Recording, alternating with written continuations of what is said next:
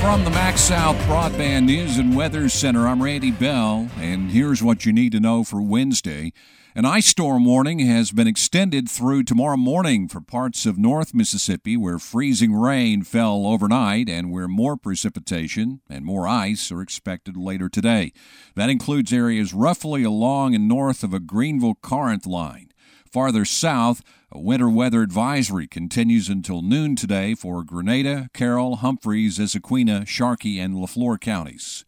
It's something that could help to keep volunteer firefighters on the job longer and recruit new ones to join those departments.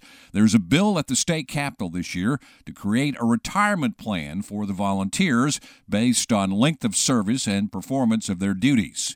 Danny Townsend is the fire coordinator in Attala County. I'm for anything that we might could do that would provide an incentive for them to stay on or to attract younger people. Our our volunteers are are aging, and a lot of them are aging out. The State Fire Academy calls it the most significant piece of fire service legislation to be considered since the state created a program to help counties buy fire trucks some 25 years ago.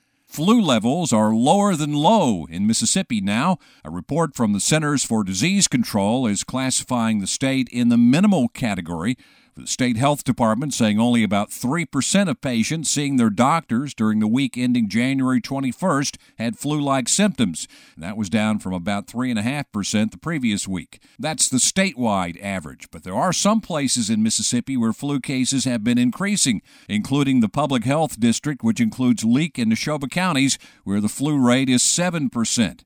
But the part of the state that's had the highest flu rate, a district which includes Attala County, has seen a significant drop from 22.5% to 11% in a week's time. And Governor Reeves will be in Philadelphia today for an economic development ribbon cutting ceremony. It's a project that's investing almost $8.5 million into the community and is expected to create 60 jobs.